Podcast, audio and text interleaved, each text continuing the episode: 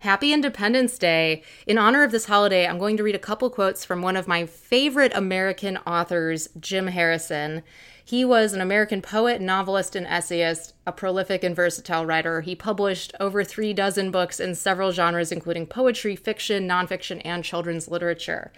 He's well known for books like Legends of the Fall. Remember that movie? Fantastic, right? The book is great too. I also really love his memoir, Off to the Side. It's very focused on nature and also good wine and travel and Paris and incredible stories from his career. So here are a couple of quotes from Jim Harrison.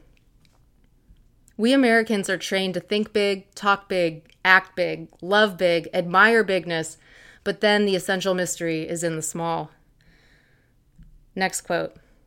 The danger of civilization, of course, is that you will piss away your life on nonsense.